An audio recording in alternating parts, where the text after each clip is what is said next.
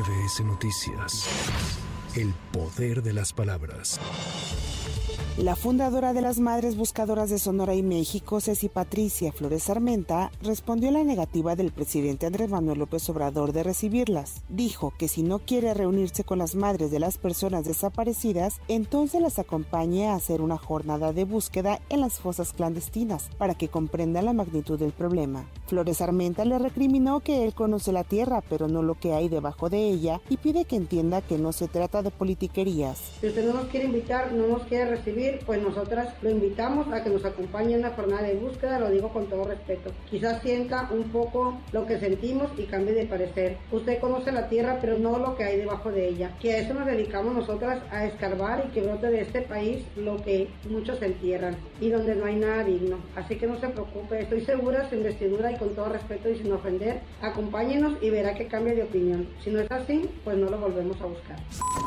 La Comisión Federal para la Protección contra Riesgos Sanitarios emitió una alerta sobre el medicamento conocido como aspirina Protec con los números de lote BT15UX4 y BT15GX2, pues se ha detectado su falsificación y se recomendó a la población la suspensión inmediata del suministro de este producto.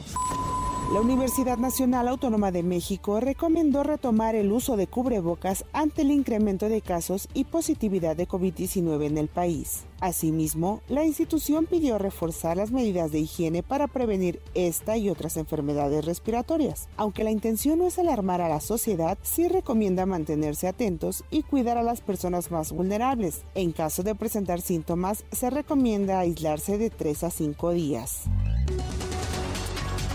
La Secretaría de Seguridad Pública de Jalisco confirmó que hubo una nueva explosión en la zona donde el pasado 11 de julio atacaron con explosivos a personal de la Fiscalía del Estado, policías municipales y civiles en Tlajomulco de Zúñiga. Esta vez, el estallido se registró a 150 metros de donde sucedió el ataque, con la diferencia de que esta vez no hubo heridos ni daños colaterales. El grupo especializado en desactivación de artefactos explosivos halló un cráter producto de la detonación de un artefacto la aspirante presidencial Xochitl Gálvez acudió a la Fiscalía General de la República para ponerse a disposición y solicitar que se le dé acceso a la carpeta de investigación que se inició tras la denuncia que se presentó en su contra. Dijo que quien nada debe, nada teme. También agregó que nunca va a insultar al presidente, pues merece su respeto. La senadora por el PAN también pidió al presidente Andrés Manuel López Obrador no hacerse la víctima y ponerse a trabajar.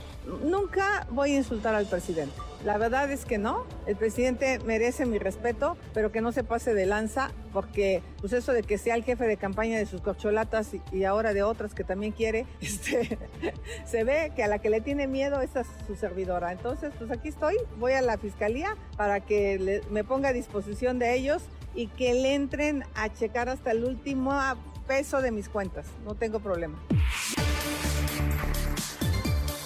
El gobierno capitalino anunció la posibilidad de tener otro concierto masivo en el Zócalo de la Ciudad de México, proyecto en el que ya trabaja con la Secretaría de Cultura. En conferencia de prensa, el jefe de gobierno Martí Batres adelantó que también analizan llevar conciertos a plazas pequeñas y medianas ubicadas en colonias, barrios y pueblos de las 16 alcaldías. Es probable que nos alcance todavía para hacer un concierto masivo más. Eso ya lo anunciaremos en su caso con la Secretaría de Cultura pero también estamos analizando con la Secretaría de Cultura y no es el día de hoy el momento para desarrollar esta información, pero vamos a hacer también otras acciones en los espacios públicos que están en las colonias, barrios y pueblos. Así como se hace gran concierto en el Zócalo, también vamos a tener conciertos en otras plazas medianas y pequeñas en la Ciudad de México, de tal forma que los beneficios de la cultura y de la creación artística lleguen a todos los lugares de la Ciudad de México. Para MBS Noticias, Anaí Cristóbal. MBS Noticias. El poder de las palabras.